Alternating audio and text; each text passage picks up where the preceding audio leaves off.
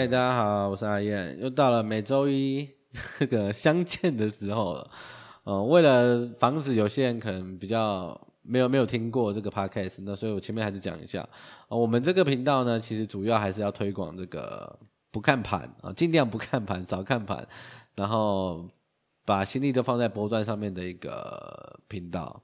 然后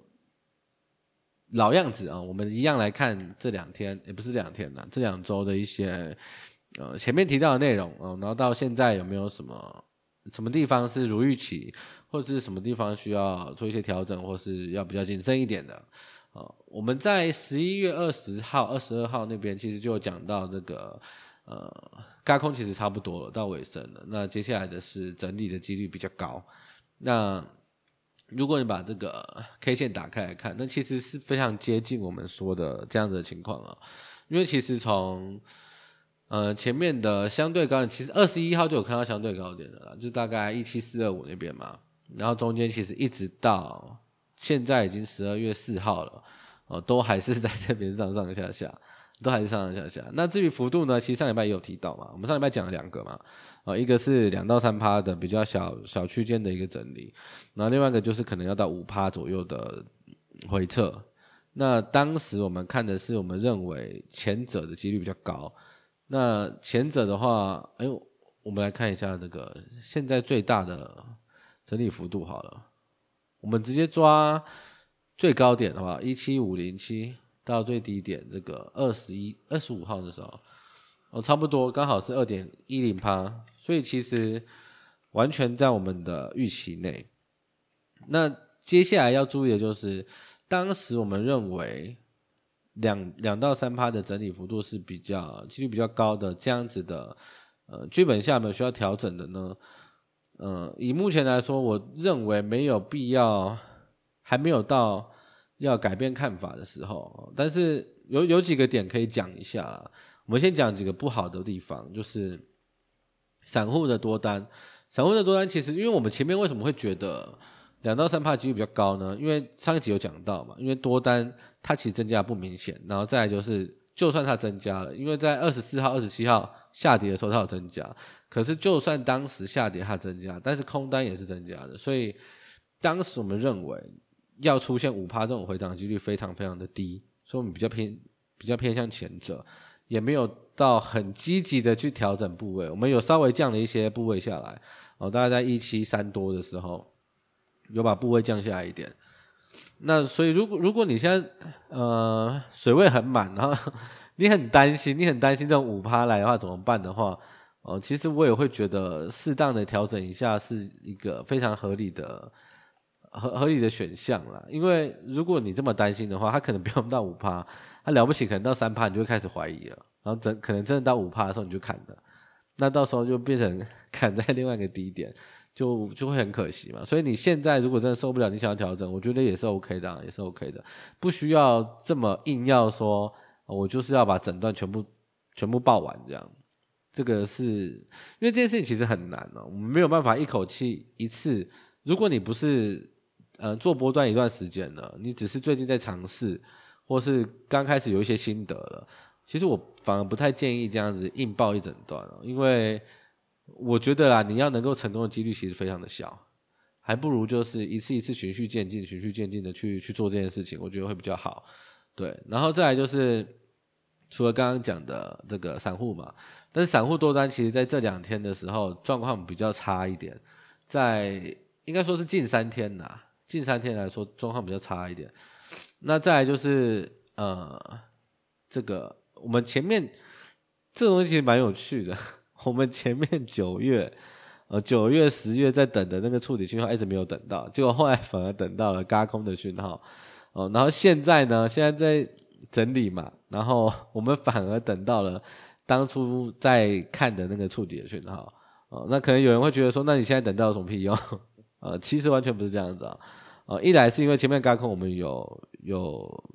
辨认出来嘛，然后再来就是其实我们当时说的那个触底的讯号呢，就是在下跌的期间，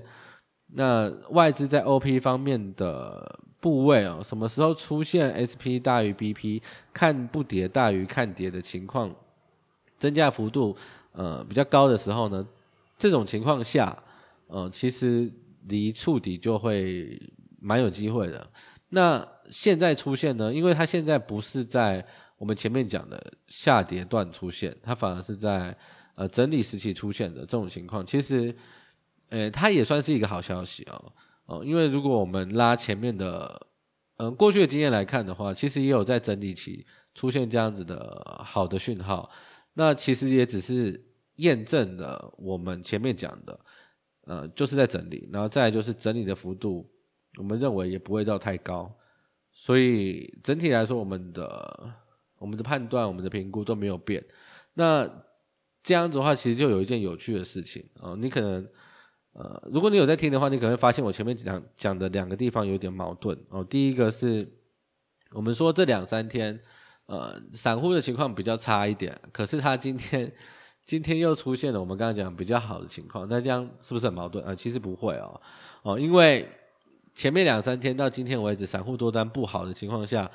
然后他在续跌，那前面的讯号出来其实其实反而是刚好是吻合的哦，刚好是吻合的。所以我的意思是说，假设它在续跌，那多单又在增加，然后、呃、空单也减少，那前面的我们说的好的讯号也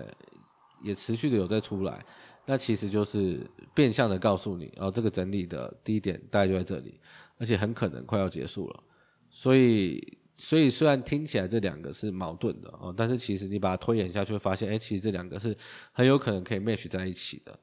对，所以整体而言大概是这个样子。然后呃，最近都有一些小伙伴问我差不多的问题，我觉得蛮有趣的。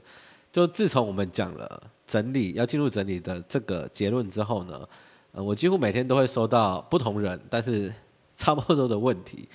他们都会问说你觉得整理什么时候结束，然后你觉得呃是不是要上去了，整理是不是要结束了之类的这样子的问题。那么你可以感感觉出来就是呃、他们可能、呃、很期待，然后或者或者是很怕错过后面如果又继续涨的话，很怕错过那样子的行情这样。但是这件事情其实你仔细想一下、哦、就是你要抓整理结束的那个时间点其实非常非常的难、哦、就以我个人、哦、我们过去一年好了啦，我们过去一年的记录来讲，整理期我们的误差抓在两个礼拜以内的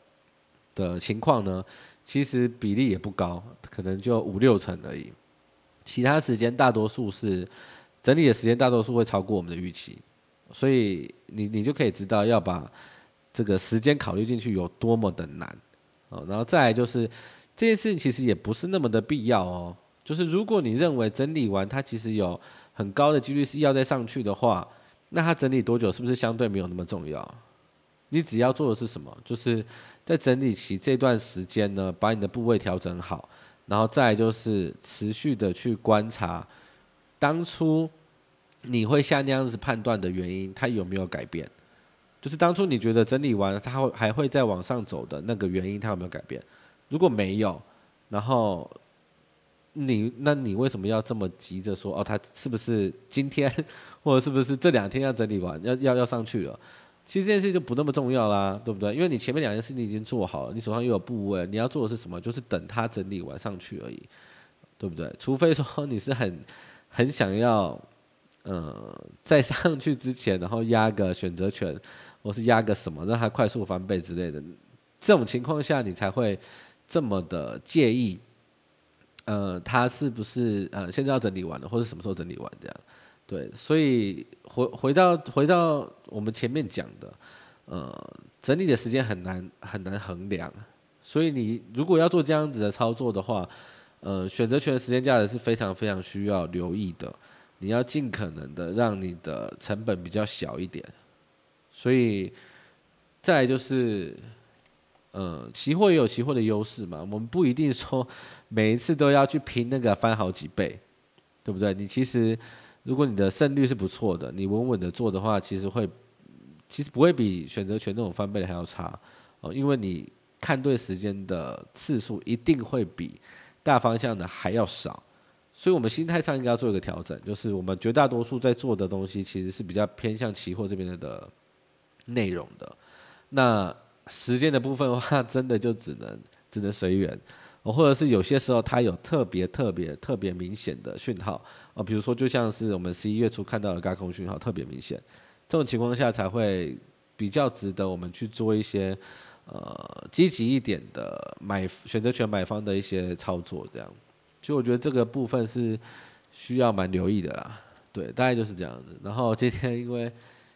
你们应该听得出来，我现在鼻音很重啊，因为我感冒还没有好，然后本来是想多聊一点的，但是喉咙也不太舒服，所以我们今天就先到这里。那我们下礼拜再见。那如果有什么想聊的话，还是可以私讯我啦，我们私底下聊聊天也是可以的。好了，大家晚安，拜拜。